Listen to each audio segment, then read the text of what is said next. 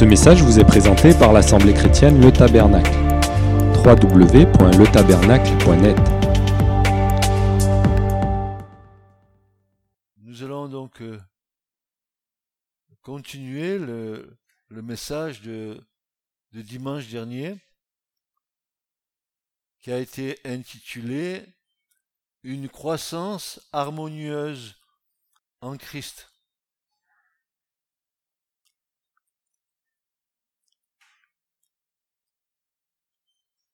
Et nous avions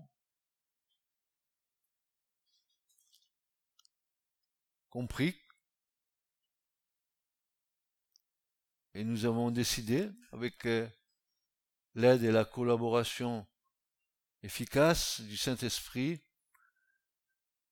de faire un bilan loyal, réfléchi et équilibré de notre maturité spirituelle en Christ.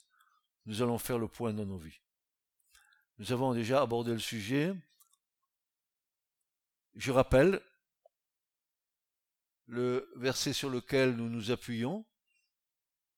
C'est le livre des Proverbes au chapitre 9 et au verset 1 où il est dit La sagesse a bâti sa maison, elle a taillé ses sept colonnes. La sagesse dont il est parlé là, la chorma, c'est Dieu.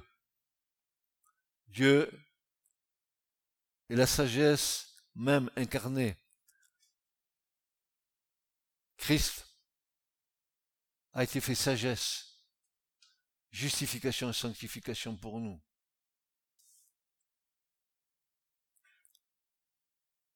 Et cette sagesse a bâti sa maison.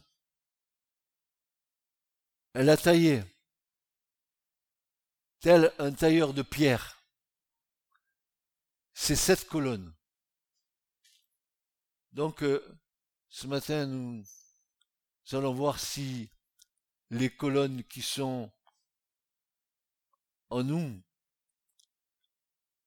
ces colonnes qui soutiennent tout notre édifice spirituel sont bien à leur place et elles peuvent soutenir tout l'édifice. La maison que nous sommes, le tabernacle qui abrite en nous la présence de Dieu par le Saint-Esprit, c'est l'œuvre infiniment précieuse de ce dernier nous devrions être conscients du fondement. La sagesse a bâti sa maison. Mais sur quel fondement Dieu a bâti la maison? Sa maison, Dieu l'a bâtie sur un fondement qui est un fondement éternel. Nul ne peut poser un fondement comme Christ. C'est ce que euh, Paul va dire, car personne ne peut poser d'autre fondement que celui qui est posé, lequel est Jésus-Christ. Donc, euh, le tabernacle que nous sommes, le fondement sur lequel le tabernacle a été posé dans nos vies, c'est Christ. Christ qui a été fait sagesse, justification et sanctification. Il a la sagesse incarnée de Dieu. Celui qui m'a vu a vu le Père. Nous devrions d'autres être conscients du fondement. Chaque colonne établie en nous trouve sa pleine fonction en soutenant tout l'édifice que Dieu bâtit, ce que Dieu est en train de bâtir en nous. Les colonnes qui s'élèvent, chaque colonne a sa fonction et chaque colonne est utile pour le tabernacle que nous sommes. Nous avons vu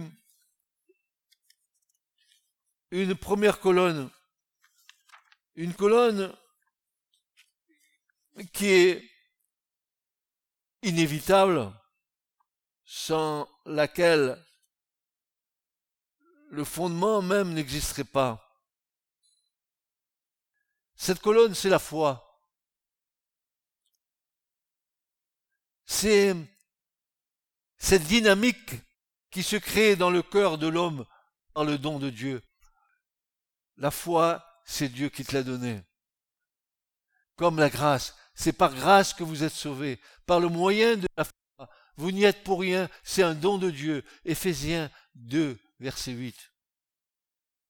C'est la dynamique qui se crée dans le cœur de l'homme par le don de Dieu qui l'anime, et ce, à l'écoute et à l'obéissance de la parole de Dieu. Il ne peut pas avoir une foi et nous ne pouvons pas prétendre avoir la foi si nous n'écoutons pas et si nous n'obéissons pas à la parole de Dieu.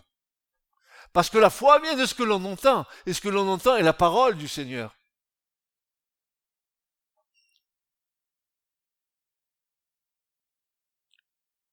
Il paraît, il semblerait en tout cas que ce rappel soit élémentaire. Pourtant, il est la base solide de notre foi et nous ne devons pas l'oublier, mais le pratiquer autant que peut se faire. La parole de Dieu est un élément moteur de notre foi. La parole de Dieu est un élément moteur de notre foi. Dites avec moi, la parole de Dieu est un élément moteur de notre foi. Et ce matin, avant de venir, j'étais dans ma maison. Et tout d'un coup, me vient à l'esprit une foi fluctuante. C'est le, c'est le, c'est le verset qui a été donné à Paris. Ex lutes, fluctua nec mergitur, une foi fluctuante, nec mergiture qui peut être battue par les flots, mais qui ne sombre pas. Une foi qui ne sombre pas, tu peux être agité de tous les côtés par les épreuves, mais ta foi ne va pas sombrer. Pourquoi? Car elle est solidement enracinée dans la parole immuable de Dieu. Tu tires ta foi de la parole. Toutes les certitudes que tu as dans ta vie viennent de la parole. Si du moins tu crois. Les éléments de la vie ne l'atteignent pas. Une foi inébranlable. Une foi inébranlable dans laquelle le doute n'a pas de place. Je vous ai souvent dit que le doute c'était le pire poison de la foi.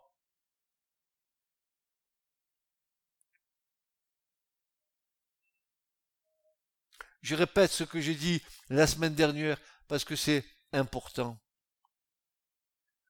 Je, veux le redire pour que euh, nous le comprenions bien. Entendre la parole, entendre la parole, c'est entendre Christ nous parler. Je répète, entendre la parole, c'est entendre Christ nous parler. Entendre Christ nous parler, c'est écouter le Saint-Esprit nous enseigner. Car le Saint-Esprit nous rappelle tout ce que Jésus a dit. Dites Amen. Dites Amen.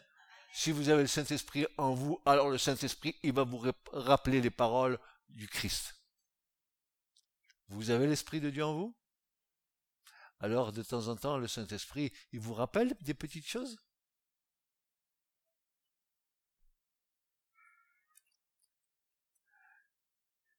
Écoutez le Saint-Esprit nous enseigner, c'est bâtir un fondement inébranlable de la foi sur le roc.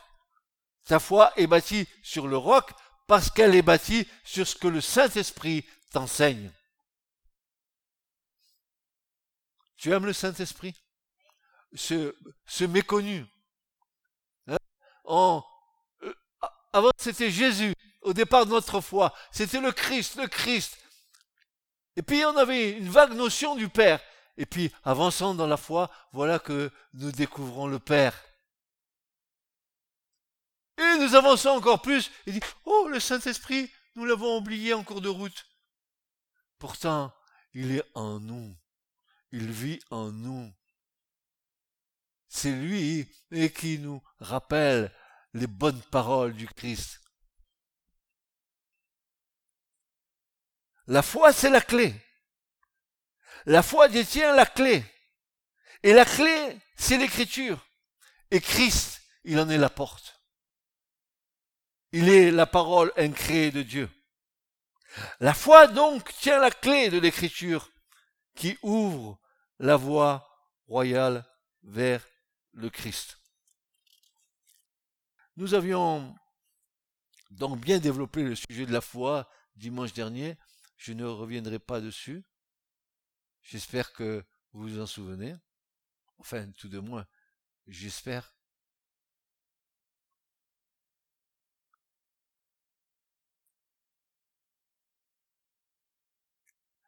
Permettez-moi de dire, avant de clore ce, sujet de la foi, cette chose qui me paraît être importante, que la foi est le fondement, c'est la fondation essentielle sans laquelle les autres vertus n'auraient point de consistance, de force. Souvenons-nous, sa divine puissance qui nous a été donnée. Comment ça se fait que on se, se rend pas compte qu'on est puissant en Christ? Comment ça se fait que comment se fait-il que on, on puisse retomber dans, dans, dans une habitude de, de, de la foi, un, un, rite de la foi, mais la foi, c'est une dynamique. La foi, c'est quelque chose qui est vivant. C'est pas une vie de l'esprit.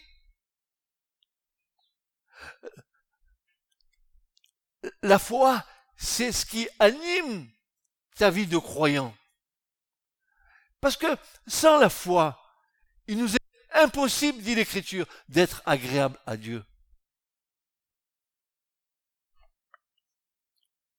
Le fondement de toute maturité, le fondement de toute maturité spirituelle, ce dont tu te réclames, je suis spirituel, eh bien ce fondement, il repose sur ta foi.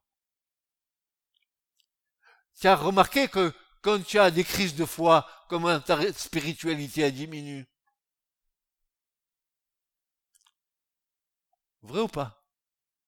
Quand tu as une épreuve, hein? Tu as vu comme ta foi, elle a tendance à rapetisser? Parce que la foi, elle rapetisse, mais ton moi, lui, il grandit à nouveau. Il reprend la place.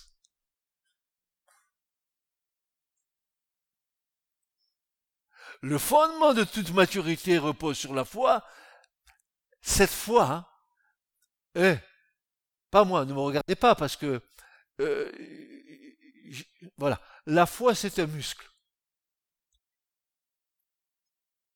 Elle se développe comme un muscle.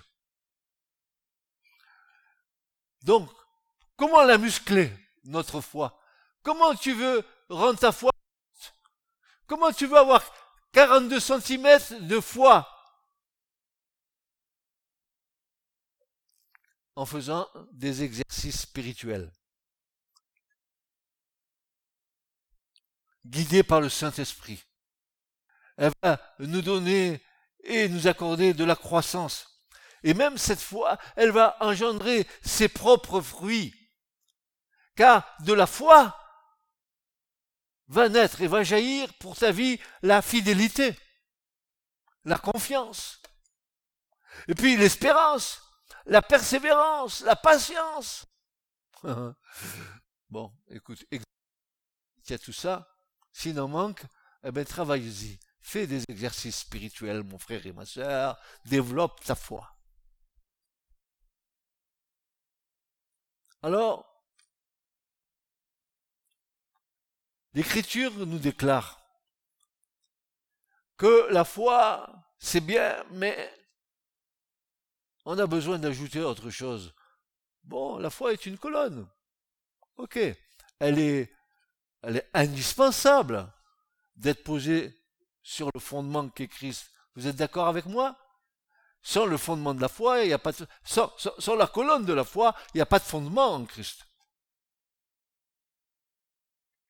Donc tu as posé la première colonne qui va euh, bâtir ta maison intérieure. Et tu l'as bâtie par quel moyen?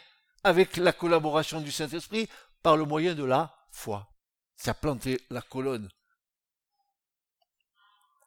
Et l'Écriture nous dit, ajoutez à la foi. Ah, y a-t-il encore des choses à ajouter pour que la maison tienne? Parce qu'avec une colonne, la maison, elle va être un petit peu bancale.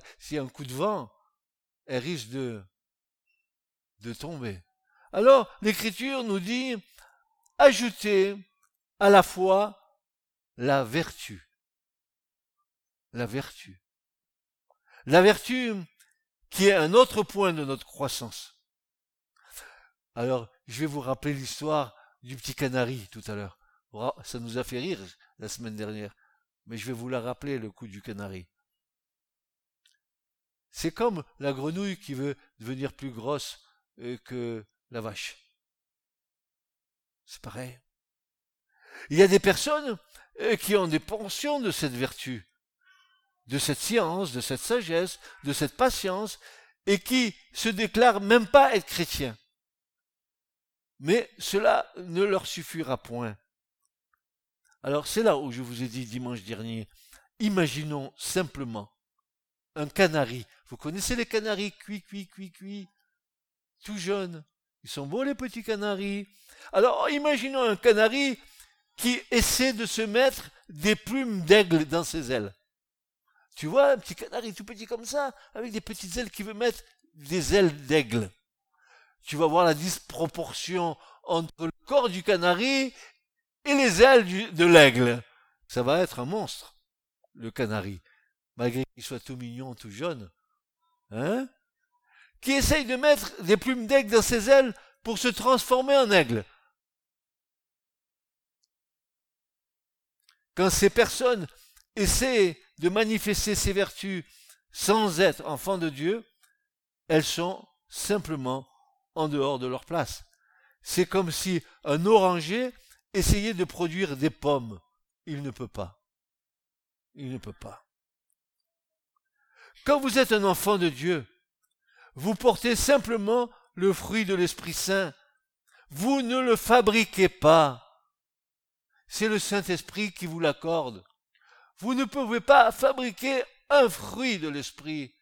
Le Saint-Esprit donne comme il veut. Selon la mesure de la grâce, il va vous accorder les choses. Le Saint-Esprit va vous accorder les choses, vous ne pouvez pas les fabriquer. Vous n'avez même pas essayé de l'inventer ou même de l'imiter. Vous ne cherchez pas à être quelque chose que vous n'êtes pas.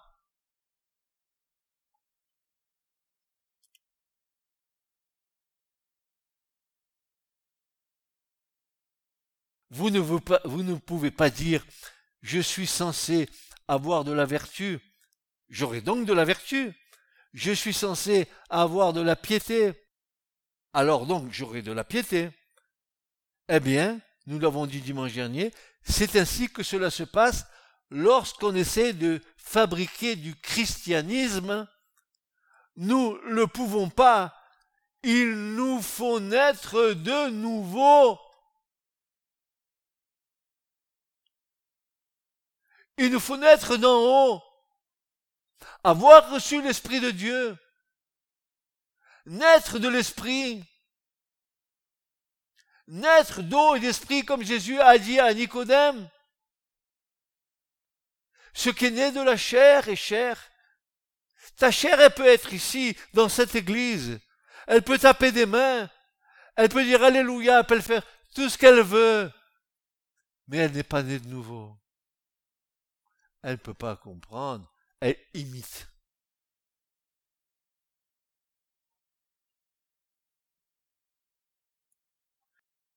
Nous ne pouvons pas, il nous faut naître de nouveau. Nous n'avons pas à nous inquiéter pour les plumes, ou pour la vertu, ou pour la piété. Cela s'arrangera avec l'aide du Saint-Esprit, car nous ne pouvons pas nous substituer à son œuvre en nous. Nous ne créons pas à la place du Saint-Esprit, car nous ne sommes pas des imitateurs, mais nous sommes des participants à la nature divine.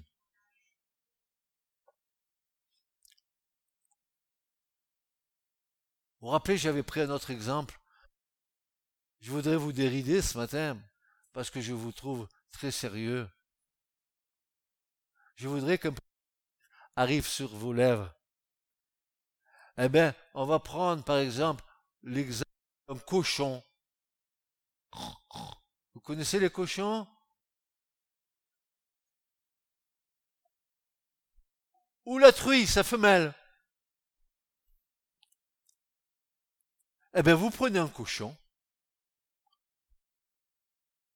vous le frottez bien, vous le passez au karcher pour qu'il devienne propre.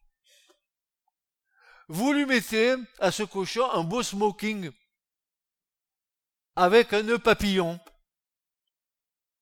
et vous le relâchez. Vous savez ce qu'il va faire le cochon? Immédiatement, il va retourner se vautrer dans la boue.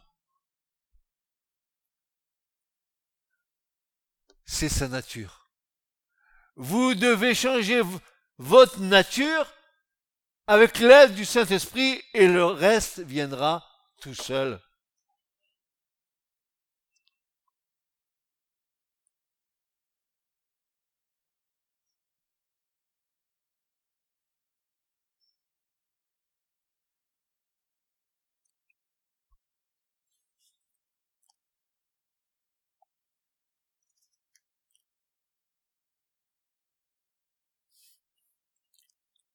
La vertu, c'est une excellence morale comme la modestie, comme la pureté, comme le courage moral. Et parfois, il nous en manque quand nous nous cachons derrière l'autre pour faire passer notre message, sans paraître que nous en parlions, car c'est l'autre qui parle à notre place pour nous. C'est le refuge de la lâcheté. Il faut une bonne dose de vertu pour être vrai, c'est le fruit naturel d'une foi confiante.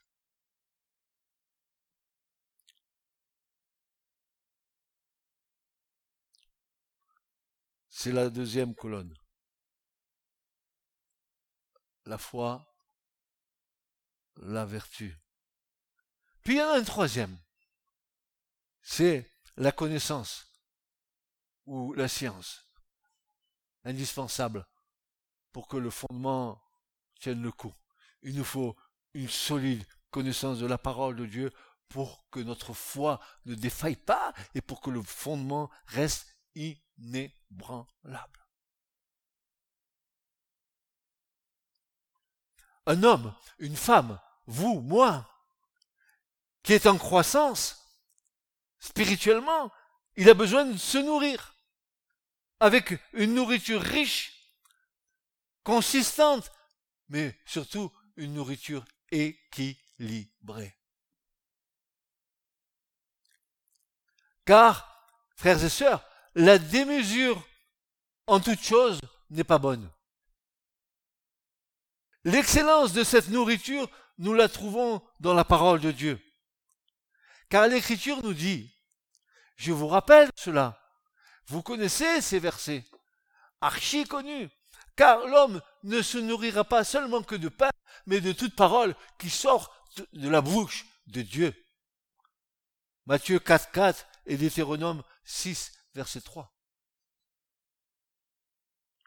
Ce n'est pas une connaissance mondaine ou une connaissance intellectuelle, car cela est folie aux yeux de, de Dieu. Je répète, ce n'est pas une connaissance mondaine ou intellectuelle, car cela est folie aux yeux de Dieu. Ce n'est pas non plus une connaissance qui enfle, mais très certainement l'amour qui édifie. Une connaissance non plus qui soit orgueilleuse, autosatisfaite de ses propres capacités. Ah là là, qu'est-ce que je suis bon Qu'est-ce que je intelligent? Regardez tous mes diplômes. Regardez toutes mes connaissances. Regardez, mais regardez comme je suis beau. Oh, sans mentir.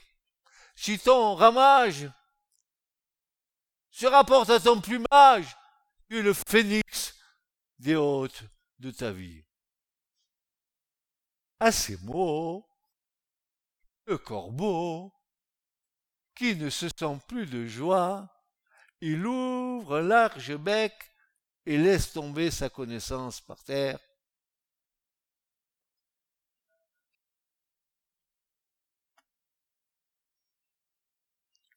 Une connaissance orgueilleuse, autosatisfaite de ses propres capacités, une connaissance vaniteuse qui nous fait nous conduire d'une manière hautaine, montrant notre supériorité à l'autre, une connaissance qui est présomptueuse. Dans tous les cas, cela ne saurait plaire à Dieu. Je répète, je répète, dans tous les cas, cela ne saurait plaire à Dieu. Ce n'est certainement pas la lettre qui tue, mais l'esprit qui vivifie. Ce n'est pas la lettre qui tue, mais l'esprit qui La connaissance spirituelle mise au service de l'autre ou des autres, prompte à édifier, prompte à encourager, prompte à enseigner, prompte à faire maturer son frère ou sa sœur, cela est la vraie vertu.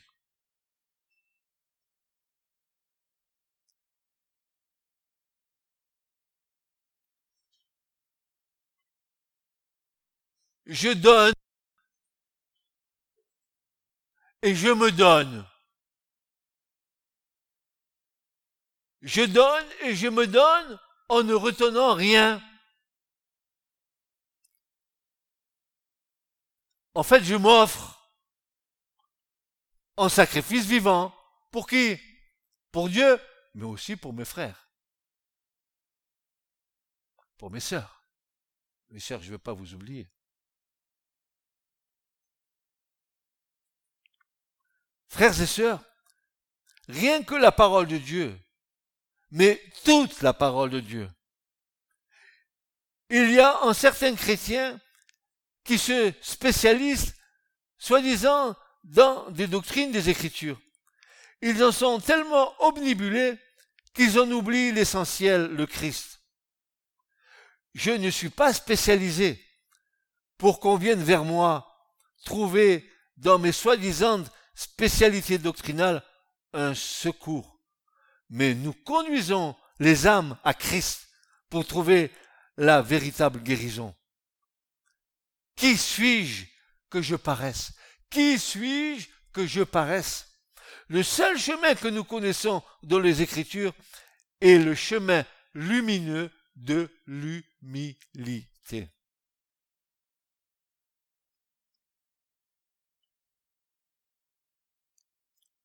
Comme Jean-Baptiste.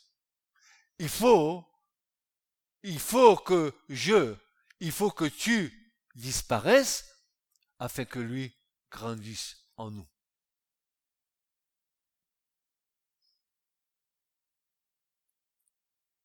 Une connaissance partagée qui va recréer l'ordre dans un rafraîchissement spirituel.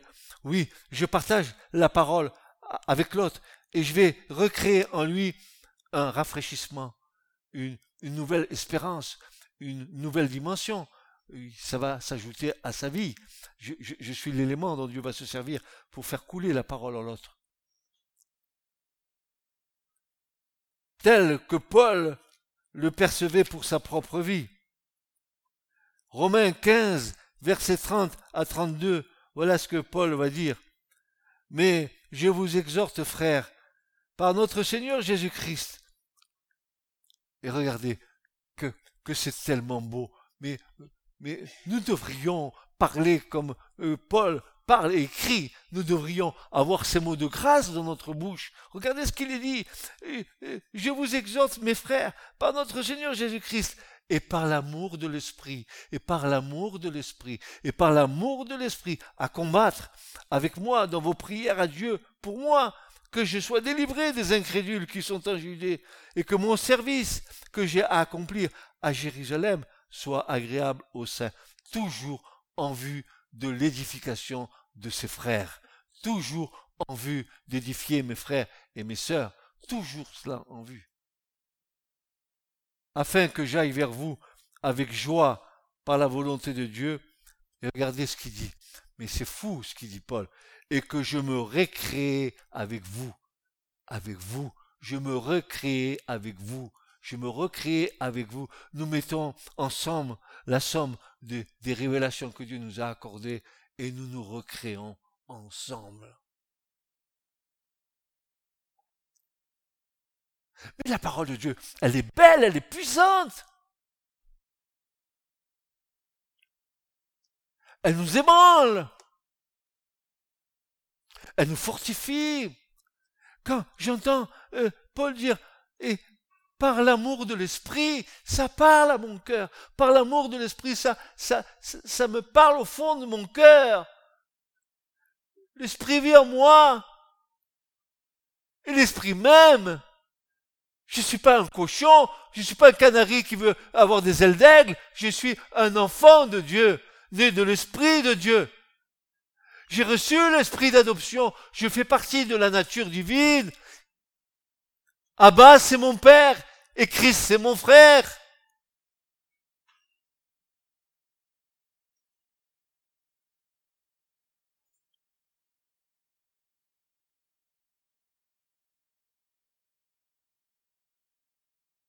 je me recrée en vous, dans la signification du texte original, il y a un sens. Et je vais vous le communiquer, ce sens. Quand il dit, Paul dit, je me recrée en vous, il dit, je rafraîchis mon esprit avec vous. Et si je rafraîchis mon esprit avec vous, c'est que vous êtes capable de rafraîchir mon esprit.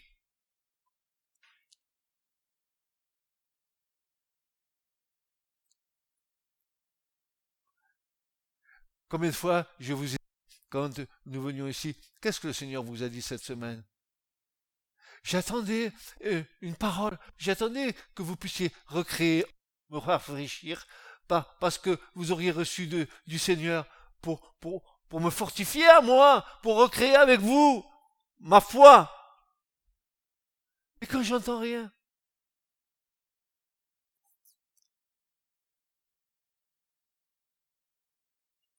Dieu parle. Nous avons entendu une prédication vendredi soir. Dieu parle.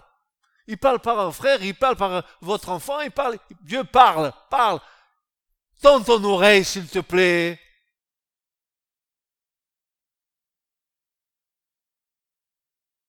Et tu verras que Dieu parle.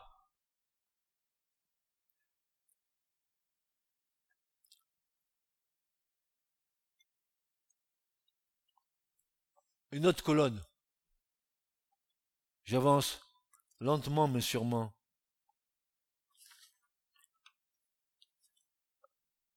Celle-là, cette colonne-là, elle est nécessaire. Elle est vraiment nécessaire. La tempérance. C'est de ce euh, mot qui est sorti, je pense, le mot température. Tu vas prendre la température de ton être intérieur de ton fondement. Ah, 37,2. Ah, ça marche. Peut-être y a-t-il la fièvre du samedi soir, 40 et quelques.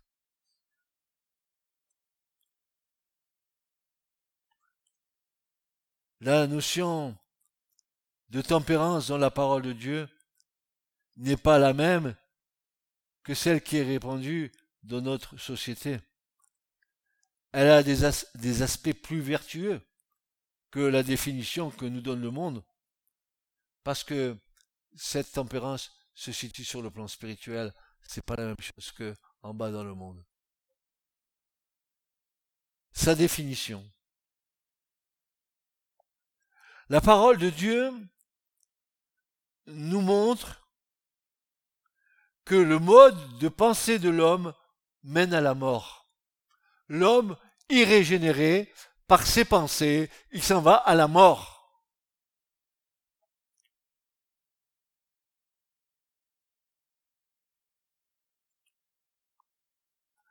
C'est le terrain idéal pour l'ennemi. Et vous savez, souvent l'ennemi, il a, il a un dos très très large. Hein. Oh, c'est pas, c'est, c'est pas Dieu, c'est le diable. Mais ce n'est jamais moi. Moi, je suis innocent, n'est-ce pas? Je suis un brave petit bout de chou.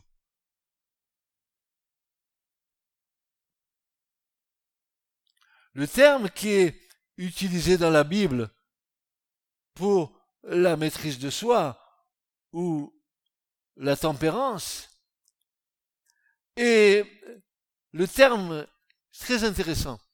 Alors, ne retenez pas le mot, mais vous allez voir que c'est intéressant. Eg krateia en grec, ce qui veut dire maîtrise de soi ou tempérance, où l'on retrouve dedans, à l'intérieur de ce mot, la racine kratos, qui désigne une puissance, une force que l'on associe à Dieu. Ah La tempérance va te donner la force de Dieu.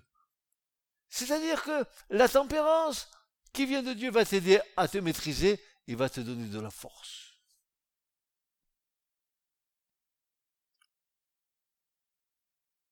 D'ailleurs, le texte de Galates 5.22 nous montre bien que la tempérance est une caractéristique du fruit de l'esprit et que cela vient donc de Dieu.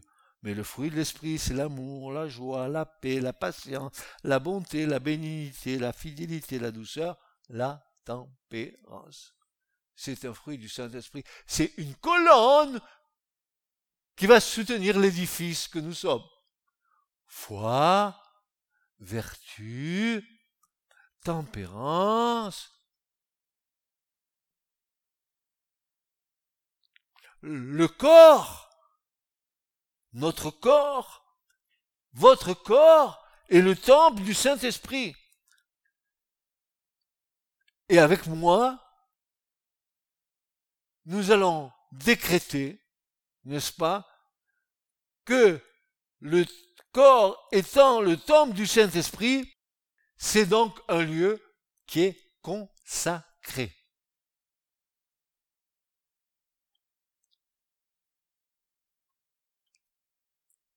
Que le Dieu de paix, dit Paul aux Thessaloniciens, dans 1 Thessaloniciens 5 dira que le Dieu de paix vous sanctifie totalement, esprit, âme et corps, tout, théorité, entier, au pluriel. Tiens, c'est bizarre. C'est pas une faute d'orthographe? Non, non, non. Paul, il voit l'homme comme une unité, mais tripartie, esprit, âme, corps il dit, mais que Dieu vous sanctifie dans, dans ces trois parties. Même, frères et sœurs, ce que nous renions aujourd'hui dans notre corps, qui est un corps de péché, Dieu, Christ, Dieu en Christ a payé le prix de la rédemption pour notre corps aussi. Car nous ressusciterons corps corruptible. Non, corps incorruptible, dit l'Écriture. Mais nous aurons un corps. Pas le corps de péché un nouveau corps. Le corps est donc le temple du Saint-Esprit. C'est donc un lieu consacré. Nous sommes déjà en mesure de définir la tempérance comme une action que l'Esprit Saint doit produire dans la vie de celui qui le reçoit. C'est donc une manifestation du Saint-Esprit. Cette colonne a sa place dans la stature de l'homme spirituel et je dirais même qu'elle a une large place. La tempérance est donc le contrôle de soi. Vertu, écoutez bien, vertu, et nous en avons grandement besoin. Mes frères, mes sœurs, nous avons besoin de cette tempérance. Vous, les couples mariés, nous, et vous, les célibataires, nous avons besoin de cela. Pourquoi? Car la tempérance est le contrôle de soi, vertu de ceux et de celles qui sont maîtres de leurs désirs.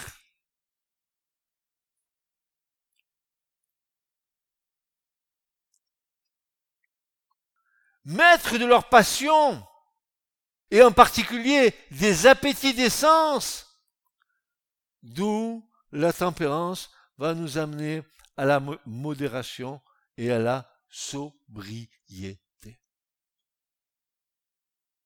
Où tu en es de ta croissance spirituelle.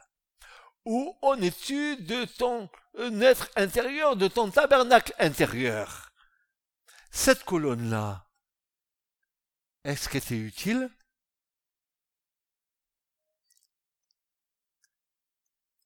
Si ça fonctionne pas dans ta vie, c'est que l'édifice est bancal.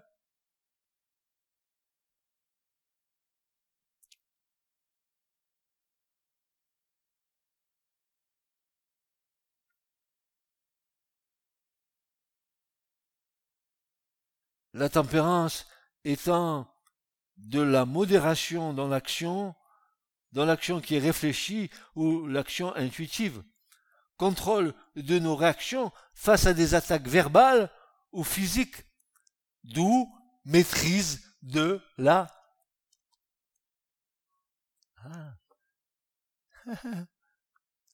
et bla bla bla bla bla car ça y va ça y va.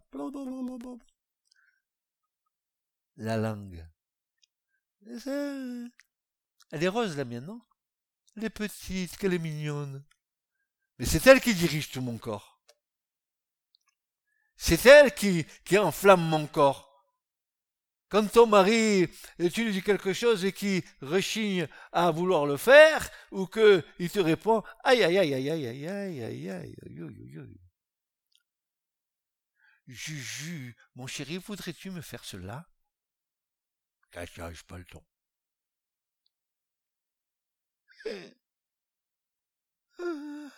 Contrôle de nos réactions face à des attaques verbales ou physiques, d'où maîtrise de la langue. Donc, évidemment, ne pas se laisser entraîner par les réactions de la chair, ni par le désir de s'imposer à tout prix dans ce qui semble être bon, de droit.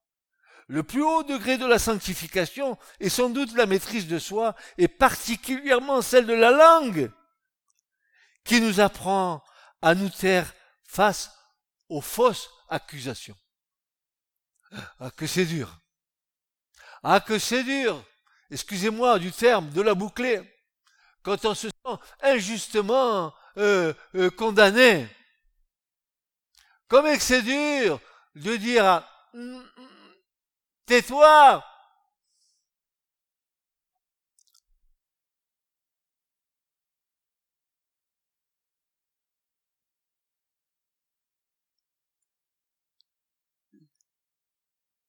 Le plus haut degré de la sanctification est sans doute la maîtrise de soi, et particulièrement celle de la langue qui nous apprend à nous taire face aux fausses accusations, car Christ est notre justice.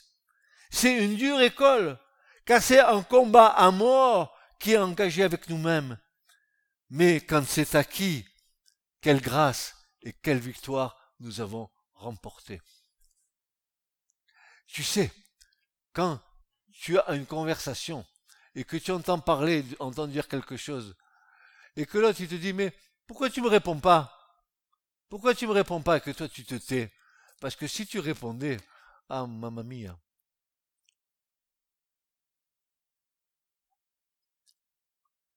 Vous savez que souvent les langues, elles sont trempées dans le vitriol. Ah, ah, vous savez que avec notre langue, avec une parole, on tue quelqu'un? Vous pouvez tuer une personne avec une parole, une seule parole mauvaise, méchante. Vous pouvez tuer une personne.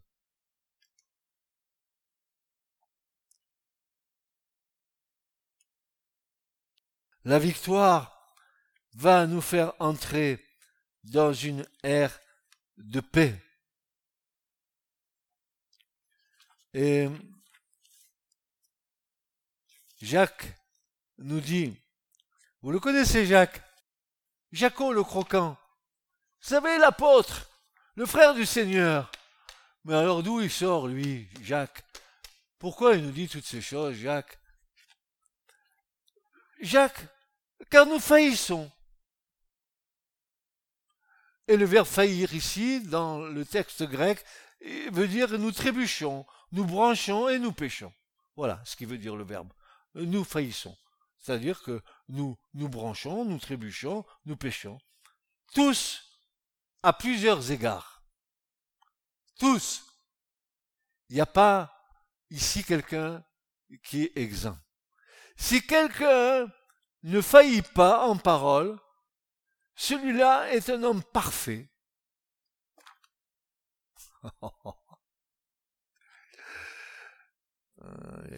celui-là est un homme parfait. Capable.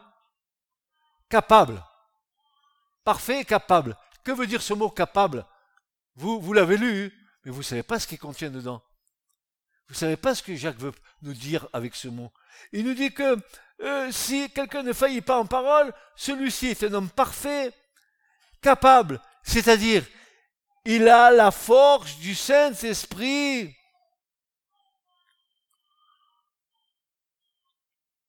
Et cela va rejoindre Galates 5.16 qui nous dit que cela va nous aider aussi à tenir notre corde en bride, notre corps en bride.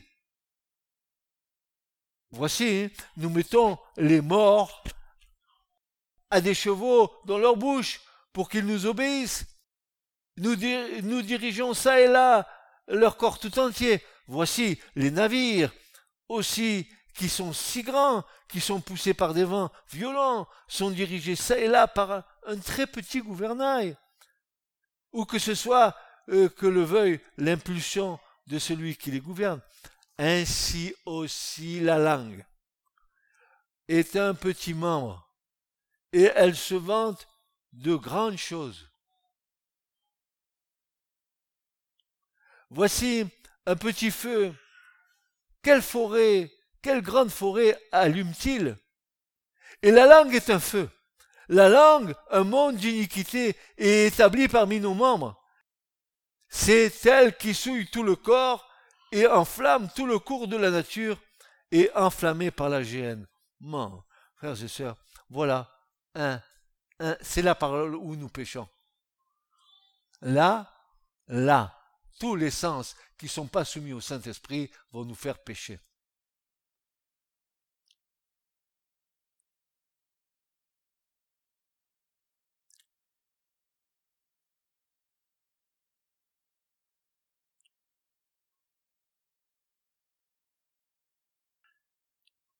Qu'apprenons-nous sur la tempérance et le fait de tenir une fonction au sein de l'Église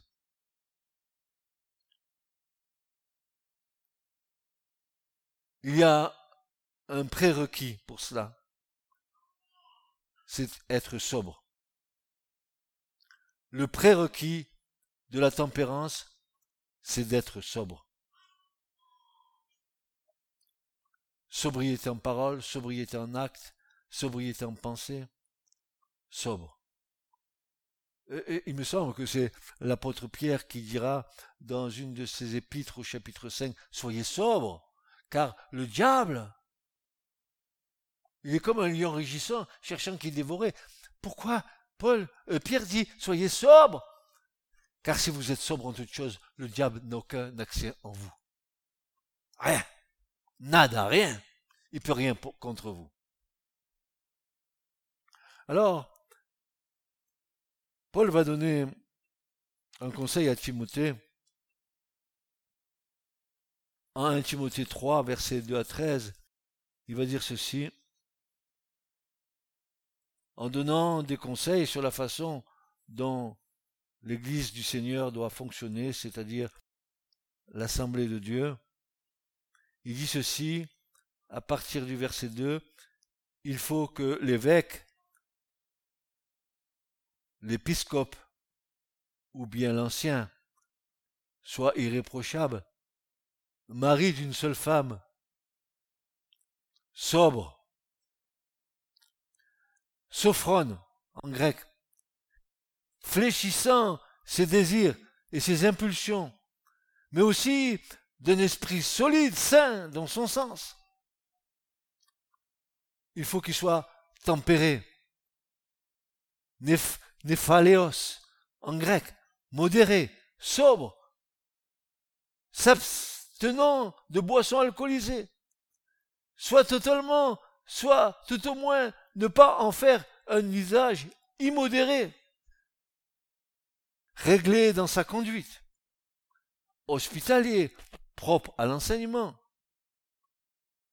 Il faut qu'il ne soit pas ni adonné au vin, ni violent, c'est-à-dire qu'il ne batte pas sa femme quand même, mais indulgent, pacifique, désintéressé.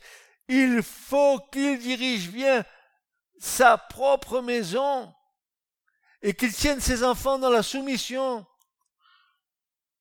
et dans une parfaite honnêteté. Je répète, je répète, pour ceux qui veulent servir le Seigneur, il faut qu'il dirige bien sa propre maison, qu'il tienne ses enfants dans la soumission et dans une parfaite honnêteté, car, car, dit Paul à Timothée, si quelqu'un ne sait pas diriger sa propre maison, comment prendra-t-il soin de l'église de Dieu? Si c'est la pétodière chez lui, comment va-t-il faire dans l'église? Ça sera la pétodière dans l'église.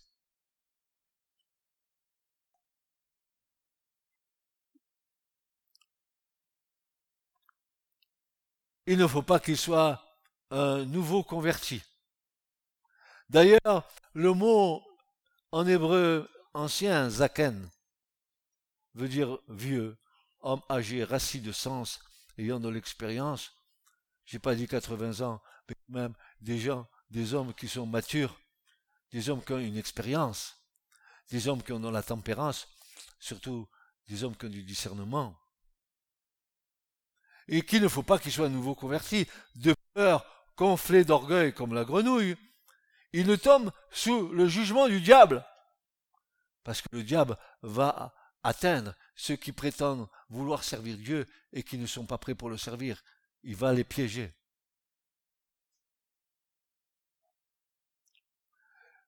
Il faut aussi qu'ils reçoivent un bon témoignage de ceux du dehors, afin de ne pas tomber dans l'opprobre et dans les pièges du diable. Les diacres aussi, ceux qui s'occupent des tâches intérieures de l'Église, aussi doivent être honnêtes. Il doit être éloigné de la duplicité, des excès du vin, d'un gain sordide, allez le fric, maman encore, conservant le mystère de la foi dans une conscience pure. Regardez bien, frères et sœurs, qu'on les éprouve d'abord. Tu n'es pas mis à une place sans laquelle tu n'as pas été éprouvé auparavant.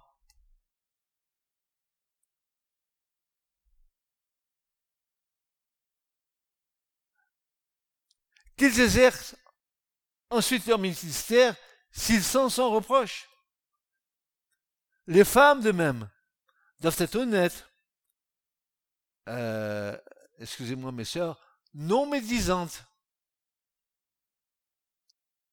Et le mot médisant ici, comme, comme un hasard, dans le texte en grec, vous savez le mot qu'il y a là? C'est le mot diabolos, diable.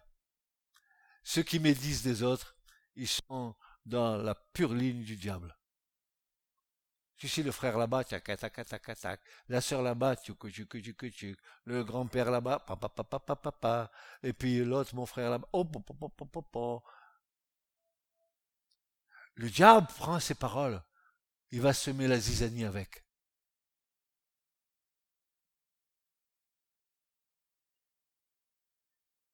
Et là, nous nous apercevons l'impact de la langue et sa soumission au prince de ce monde, la médisance. Les femmes doivent être fidèles en toutes choses. Les diacres doivent être mariés d'une seule femme et, diriger bien leurs enfants et leur propre maison, car ceux qui remplissent convenablement leur ministère s'acquièrent un rang honorable et une, une grande assurance dans la foi en Jésus-Christ. Maintenant, frères et sœurs, vis-à-vis de ceux du dehors, notre attitude doit être semblable à celle que nous montrons dans l'assemblée. Je ne suis pas dans l'assemblée un genre de personnage ici, et dès que je sors, je suis tout à fait autre chose. Ce que je suis ici, je le suis dehors. Tu fais le point de ta progression spirituelle? Tu regardes où tu en es? Où j'en suis? Tu fais en sorte de faire le point, de dire, Seigneur, oui, j'ai besoin de ta grâce encore.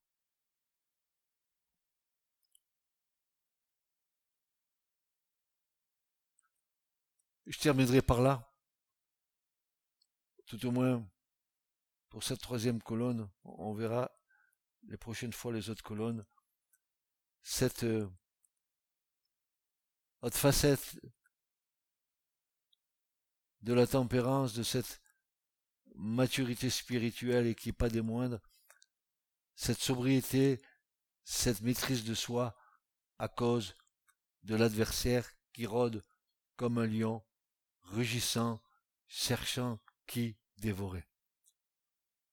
Et Pierre va dire, il va donner encore un autre mot. Je, voudrais, en, vous donnant toutes ces informations, que vous compreniez, que nous comprenions ensemble, il y, a, deux mots qui nous ont été donnés et ils vont avoir deux sens différents. Et ce sont les mêmes mots. Pourquoi en grec c'est deux mots différents Pierre va dire dans 1 Pierre 5, verset 8 à 11, il va dire ceci. Soyez sombre. Soyez sombre. Alors, Pierre veut dire soyez calme. Soyez concentré en esprit. Soyez modéré. Mais soyez sans passion. Soyez circonspect. Veillez. Le mot qui est employé là par, par Pierre est important. Quand il dit veillez, il dit faites attention à votre indolence. Dès que tu relâches, dès que tu relâches les, cordes, dès que tu relâches les, les liens de ta foi, dès que tu commences à Attention, tu es en danger. La paresse est une propension à ne rien faire, une répugnance au travail ou à l'effort. Faites attention à l'indolence, dira Pierre, envers les soudaines calamités destructrices qui peuvent survenir soudainement. Car votre adversaire, le diable, comme un lion rugissant, rôde autour de vous, cherchant qu'il pourra dévorer. Résistez-lui. Ne dites pas simplement, petit Jésus, garde-moi, il m'attaque. Je vais me cacher derrière toi, Seigneur. Garde-moi. Résistez-lui veut dire, opposez-vous à lui, étant ferme dans la foi, sachant que les mêmes souffrances s'accomplissent dans vos frères qui sont dans le monde. Mais le Dieu de toute grâce, qui vous a appelé à sa gloire éternelle dans le Christ Jésus, lorsque vous aurez souffert pour un peu de temps, vous rendra lui-même accompli, vous affermira, vous fortifiera, vous établira sur un fondement inébranlable, à lui la gloire et la puissance au siècle des siècles. Amen. Je vous annonce que dimanche prochain, si Dieu nous le permet, on va attaquer une petite colonne que nous aimons bien, qui s'appelle la colonne de la patience. C'est comme ça que notre maison est bâtie intérieurement, avec l'aide de ces colonnes-là posé sur le fondement qui est Christ. La patience. Alors nous allons voir dimanche prochain la patience. Vous voulez voir la patience?